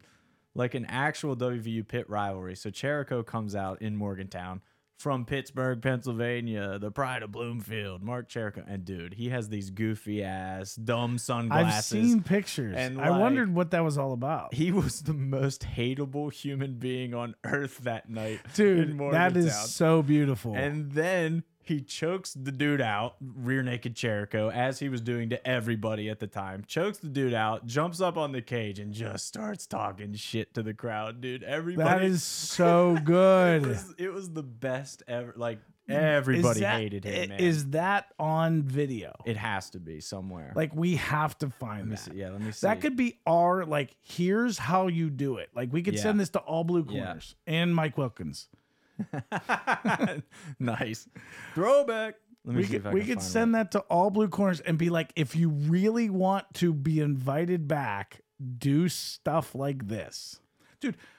I hear like the Cherico stories, the Dude. the legend of Cherico. He was so good. Dude, he was. Like he, was really so special. good. Like yeah. he was he was a great great fighter. He was he was a promoter. He promoted himself. He built his brand He got it on every level, man. and he just he he just played the role. Like dude, I wish everyone did that. Yep. I found the card. So, dude, this is a great card, by the way. Dude, there were so many great Yeah. pinnacle cards. Like there were No, so no, many. it wasn't. It was NAAFS. Okay. Caged Fury 17. It was Cherico's pro debut. Choked out Dante Adams in the first round in 56 seconds. So he came in to Morgan. It was in Came in, got the rear naked Jericho and done, and, and, then and then talk smack. and then talked mad So smack. le- that's the goal. Let's find that video, and that'll be a training tool for like how to make yourself the most marketable blue corner Yeah. ever. This whole Like, card. Yeah, if this whole Kenyon Moore, good. listen, listen.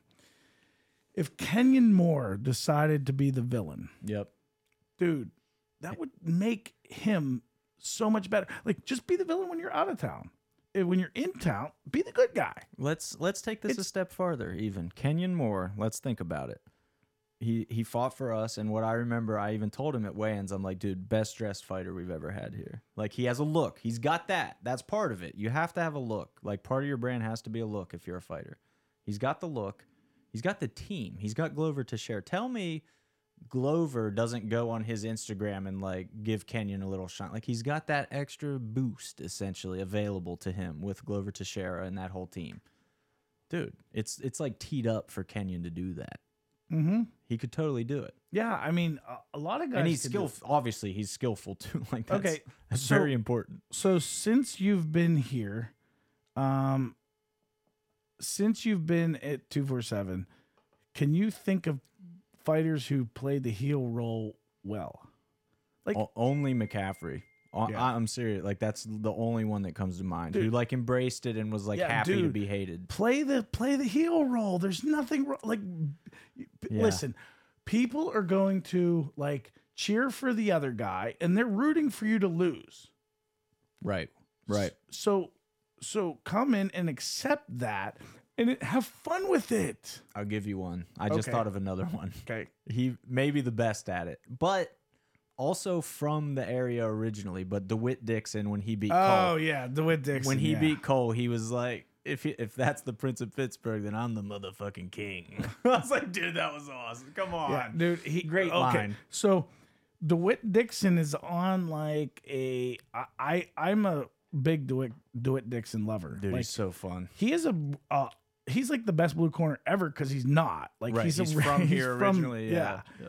but um, he also like he's a he's a character. Yeah, yeah. and he's funny and he says stuff to like and and some of the things he says like you're like is like is he real is he pretend is he playing like what like he'll say like um uh, uh, like my team and I were figuring out a way to like set two year like plan of getting down to 145 and you're like like Stop. you're 185 and you look huge Yeah, like, yeah. and, and, Stop. and he'll say it like Dead like serious. where you don't know if he's being 100% serious Yep. or 100% trolling you. I know. And that is, he is very skilled at that. Yeah, he's very, very good at that. So DeWitt, Michael McCaffrey. I, I really can't think of a third one though. You don't see Yeah. it often. You don't Yeah. see the If I remember, uh, Tobias was a little bit of a heel. Tobias Taylor He wore walked- Browns jersey out to the And- cage. Okay. If I remember, I don't think most correctly, people. He was he was talking smack to the crowd too when he came into the cage. Okay. And All right. Okay, nice, nice. Fair. I, uh, I,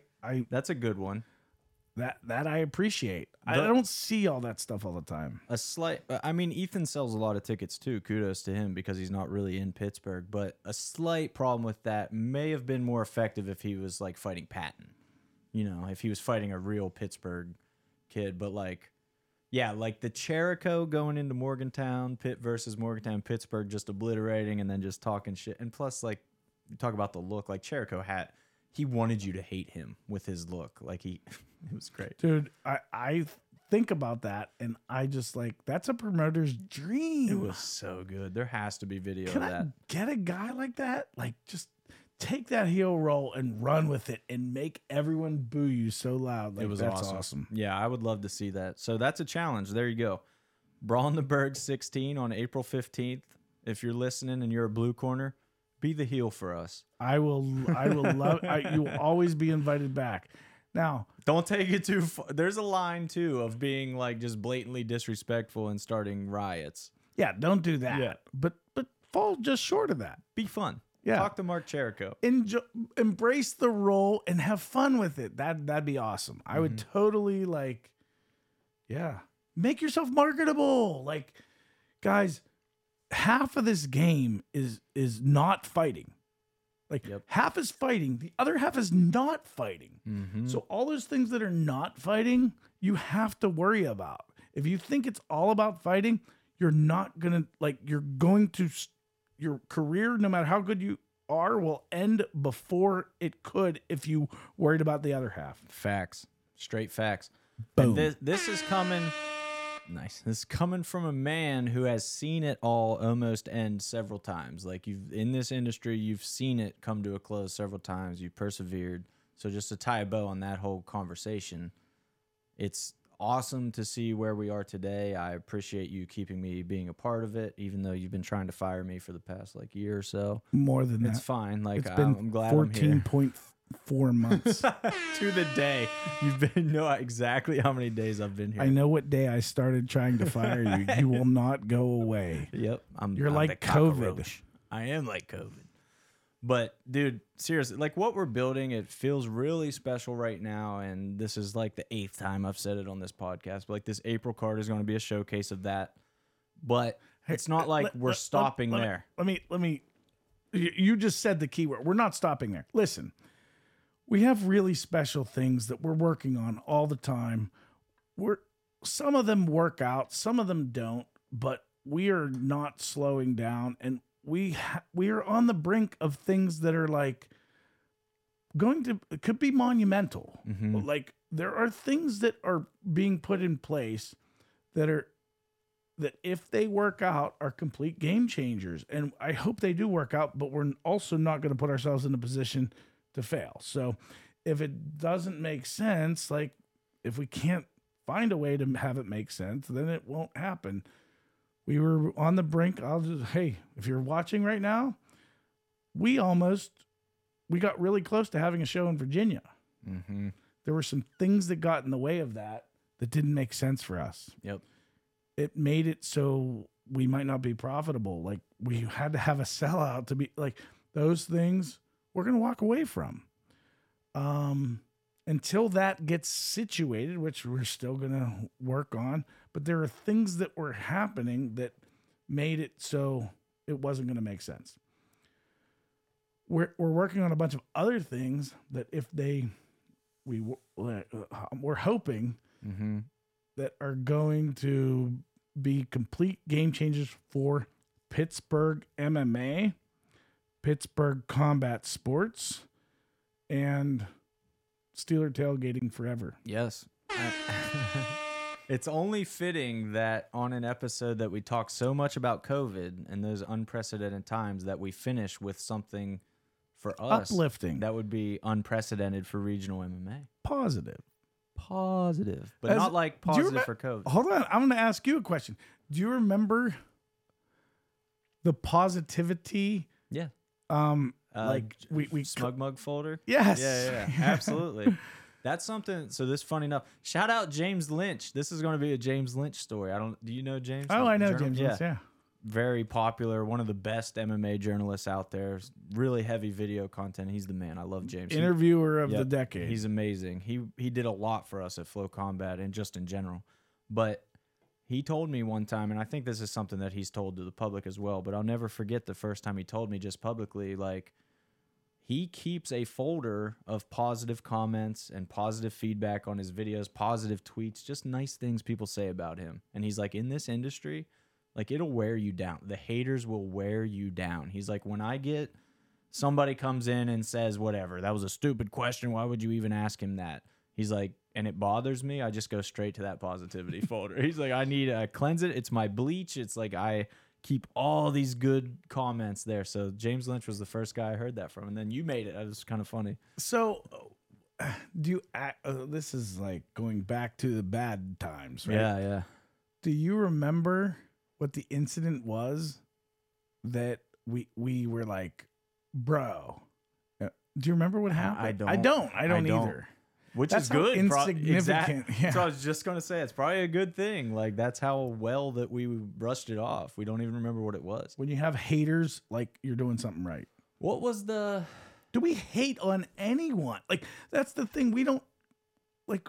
I don't know. Yeah, I can't remember. we want to build things. We don't want to destroy things. We don't care what other people are doing. If they're not our friend, we ignore them. Yep. Like if they're our if they're not our enemy, we don't ignore them. Like Yep. we don't really like I'll go to any show and have a good time and like enjoy local MMA. Like why are, why I, I don't know. I just don't It's weird. understand. It's weird. I just don't get it. I forgot. Like until we went to Cage Thunder, I forgot how much I enjoyed that going Yeah. as a spectator. On like it really is the best. I would. This is. I'm a huge Steelers fan. You know this. Like my whole life, I'm addicted to the Steelers. I would rather go to Cage Thunder than a Steelers game. Dead serious. I would too. Yeah. yeah. Dead serious. It's more fun to Except uh, uh, we have to get right in. yeah. Waiting in the cold for 45 minutes wasn't great, but the show itself and regional MMA, like Morgantown, we even say, say the person that we've been talking about matched this card in Morgantown, March 18th. I'm going. Like, I want to be there unless she would- stops me at the door or something. yeah, I, I would go, but I just feel like it would just bring drama, and I, I don't want drama. Dude. Like, I want to support Kama. I love Kama. Like, they're billing it as like Kama's returning to cage fighting. Wha- Whatever. Like, Yeah, you yeah. gotta draw. But ultimately, like, Kama's boxing there. I want to go. I just don't like. If I knew that there would be no drama, I'd go. right. But I don't know that, so I'm not. Yeah, you can't be sure, but like that's a great card. Kama's on it, Tom Kaiser's on it, Ethan Yeah. Hayes is on it for for even just our purposes. Like as a promotion in Pittsburgh, I want to support all those guys. I Uh, want to be there. absolutely. I want to be there for that, so I'm going to be there for that. And I love, like, obviously, I went to WVU. We just talked about covering the card in Morgantown. Special place in my heart for Morgantown shows. I'm sorry. Nice. okay, hang on. The first time I ever heard that joke, I'm glad that I didn't fall into Well, the they trap. don't know the joke, but Right, right. But I'm gonna let you tell it because the first time I ever heard it was at Bubba's Burgers with you, and you you you got the waitress with it bad. She bit so hard on it, and I was just like, "That's the funniest." I forget. She said, "Where are you from originally?" And she said, what, we're- what at what capacity were we together at Bubba's? Were you working? "Yeah, I was working for you." Okay, Yeah, okay. this was. I didn't know if we had like a meeting prior. no, no, no, no, no. This was post like me working for you and everything. We were just getting lunch or whatever. and we're talking to the waitress and, and she was telling a story and Ryan was like, Where are you from originally? And she was like, Philadelphia. And he's like, I'm sorry. And she's like, Philadelphia. And he's like, No, no, I heard you. I'm just saying, I'm sorry. You're from Philadelphia originally. That was the first time I ever heard that. And I like almost fell out of my seat laughing. But now I've heard you go back to that well like six times. But that's my dad joke, bro. Th- Eh. like, most of the time, that's their first time. So Exactly. let them enjoy it. every time it happens when you go, I'm sorry, I'm I'm like in my head looking at the other person, like, don't do it. Don't It's fall. It's a trap. Yeah. That's fun. Good times. I'm yeah, sorry. going to Morgantown for sure for that card. And I think let, we'll shout out another one that's just on my mind. I was thinking about talking about this earlier, but Tim Bailey's got a fight for WFC coming up tomorrow, I think. Oh, is it? Yeah. Yeah. Tomorrow. He's probably weighing in. Uh, uh, No, the same day Tomorrow. weigh-ins probably, which is cr- Sorry, dude, that Tim. should be illegal, bro. That's crazy. Somebody's gonna get. Well, never mind. That's a whole different conversation. yeah. Same day weigh-ins are bullshit, but yeah. So support the local scene is what I'm getting at. Like we'll be at Cage Thunder, we'll be at this card in Morgantown. I would like to be in Cleveland, honestly. And by tomorrow. wheel, he means heel. Me. I will not be. I would be. I would support every like. Cheyenne Hall fought for a different organization. I bought her shirt. Like I, I will support. I want to support everyone. Like I've considered. I have own another company called Two Four Seven Roofing Solutions. Is like two four seven roofing pgh.com. What's the website? no, it's two four seven roofpgh.com. Roof PGH. Excuse me. Danny works for them. He sure does. Danny. Danny kills it. Bah, bah, bah, bah. He's like, if I must hit it again. I, uh, Okay. yeah. Um, but I heard that there's a couple chipmunks that work for. No. Danny. Don't you? no, Danny. Danny, don't hit the chip chipmunk Oh God. Um, no. But You know that he turned it on for a second for Kama's. podcast? No, Oh, it was really cool. Big shout out to Kama. And, hey, if you're um wanting to see more of Kama, which most people should want to see more of Kama, there's it- 100%. they started a podcast like a year ago. They did one episode. It's it was called something weird, and then What that mouth do? and now it's now it's called um uh, the the fight worthy. fight worthy podcast. That's a great name, by the way. Agreed. Uh, and they're and they're filming it here, um, right at the two four seven live studio. So that's awesome. Yep. And you know, It's not uh, like considering we trash him all the time, Right. and we're like, we're like, how dare us talk about someone who helped build a what? I don't know. That was my fancy voice. Muse. That's what fancy people say. Yes, but with an we, M in the front. this what what else would you expect from people that like like want to lift up serial killers? Exactly. That's what we do. But I, on that note, I want to say, like, if you're watching this podcast and you like the production, you like the quality of this, this you can also use this studio. Yeah. You can rent this space. This is we haven't really talked about this at all. It's not something that we've really marketed because we were still, you know, learning how to use it ourselves. Quite frankly, if you've been around since the beginning, you've seen the hiccups that we've had with the studio. But we got it in a place now where it's pretty smooth. So if you have a podcast and you just want access to high quality equipment, cameras, microphones, and production, then Come rent it. It's So- super affordable. yeah, ultimately, like a podcast studio at this level, like the level that we did it, is a huge investment, and Mhm. And a lot of times, like people don't have the means, so we're we're we're able to like, hey, if you don't want to pay twenty thousand dollars for equipment and you want to record podcasts and just pay like hundred bucks here, hundred bucks there, like Yep. this is a good solution for you. And here's the beauty of it. Spoiler alert. Not every podcast you hear is live. You could come in one day and just spend three hours recording six episodes, and now you've got six for the price of two hour, three, two, three hours of your time. Yep. Space them out, make it worth your while. But yeah, I think we've got a uh, a good bow on this, man. I, I wanted, like I said in the beginning, I wanted to have this podcast because the story of 247 really is interesting. It's not, if I wasn't involved, I would never know the things that you just said. I mean, it's not something that. I'm trying to think of the right way. To I'm. I'm gonna tell you, you don't put it out there, so I wanted to put it out there for you because I don't know if it's humility or what it is, but like you don't want people to know that, but like it's a very important part of the story. So thank you for sharing that. No, absolutely. And, and and just know that like this promotion, we're truly committed to the the gyms, the fighters, and if you want an opportunity, we have built like a platform.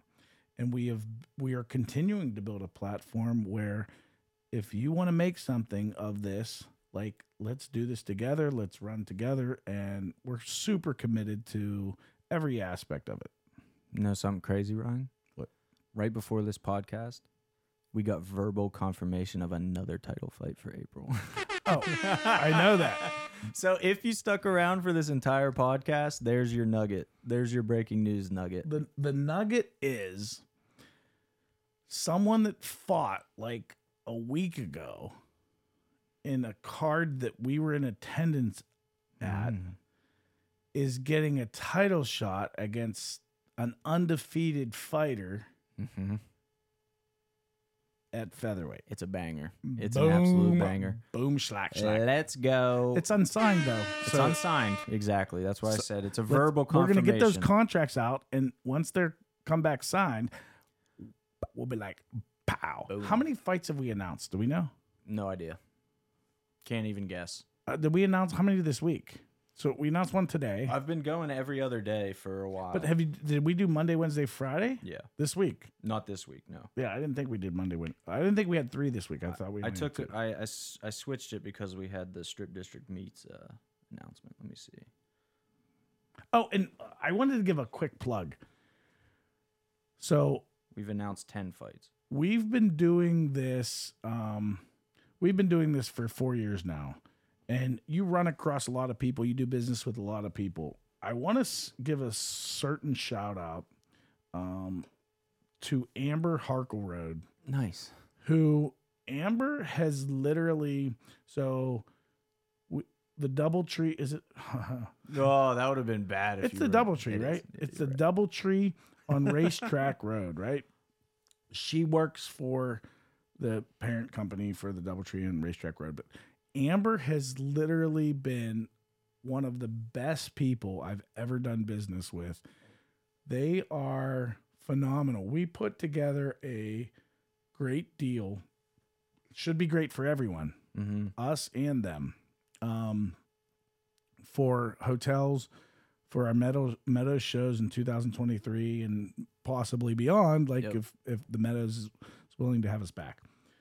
But amber is one of the like sales managers or event managers or something um, but amber has just been absolutely the best human being to work with so huge shout out to amber harkle road um, we actually worked with her years ago when we first started out at Princegate Arena at the uh, Homewood Suites. That's where she was at the time, and now she's down at uh, Racetrack Road. She is phenomenal. That double tree there is phenomenal. We can't wait to start this partnership, and the fighters will all be um, be staying there. So if you're coming in for the show on April 15th or even in October 21st, make sure you stay at the best hotel that Washington, PA has ever known. Mm, yeah. The DoubleTree Nice. by Hilton. Not only not only a super nice hotel with all the amenities that you want, but super easy walking distance from the meadows and the and the event center specifically. It's literally right over the hill. Yeah, you It's right you- there. You you walk like, yeah, yeah, I'm here. Yep. Okay, I wanted to go to the casino. I'm in my hotel room. Oh, no, now I'm in the I'm casino. here. I'm in the casino. Cool. So it's right there. It's right next to Sheets. Yep. And so, like, yeah, For every, those drunken 3 a.m. sheets runs, you need it. You gotta listen. have it. listen, you're gonna rehydrate after a fight or before a fight, or after your weigh-ins rather, and and like you're gonna wake up and you're gonna be like, oh, man, I need more fluid. Exactly. Sheets, Sheets. although they're not a sponsor, so That's true. Sheets doesn't sponsor us, but they Double should. Tree or Get Go. or Get Go. Hey, we Hey, need Get-Go was we clutch need today. we need a convenience store. Hmm. We kind of do. That's that's the next that's the I'm next on challenge. it. I'm on the case. I'm on the case. On that note, I, I'm going to end with this. A big part of we've talked about almost shutting down 247, the the ride, the roller coaster Oh. that it's been. the crying on the bed. The crying Five on the bed. person family sobbing like hysterically.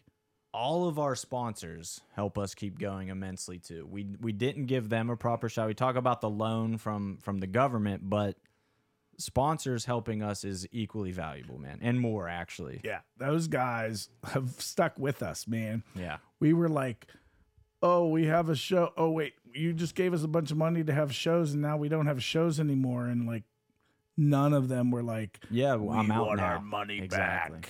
Yep. How awesome Freaking huge, that? dude. I mean, we were just talking to Sunny Days and they're like, we sponsored the very first show and still in it, bro. And and and like, we love Sunny Days. Like, the best. literally, if you want a company that has the best people and have the best motivations and are growing like crazy, and you need in-home care for your family or f- for a family member, like there's no choice other than Sunny Days. What like as an industry, what other industry would you want the best people help? Like that is a very sensitive, intimate industry. You need good people Yeah. in that industry. So they're yeah, they're the best. dude. The absolute best. So thank you, guys. John, Nick, we love you guys. Yes. Thank There's you for all you do. This podcast. And thank you for everybody who uh, has supported us throughout everything. Like I said, I've I'm a very small part of the 247 journey right now. This was Ryan's baby. This was Ryan's More Hunter. more hunter coming in 2023 and beyond. Son. More Hunter. Hope you guys you guys are ready for this mug right here coming at you more, baby. By request. By request, we're giving more Hunter. Danny Palm did, did the joke snare, the drum. That was nice. Dude, yeah, you need to switch for that up. Good job. That's awesome. But yeah, thank you guys for watching. This was a crazy story. Like I said, Ryan, I, I've known parts of it. There was some new stuff to me too, so that was cool. But he doesn't talk about it a lot. He doesn't toot his own horn a lot. Very humble where that's concerned. But the journey's crazy. And uh, to the bigger point, we're we're just getting started, man. It really feels that way. Great things are coming. Great. Yeah, stay tuned. See you guys later. Thanks.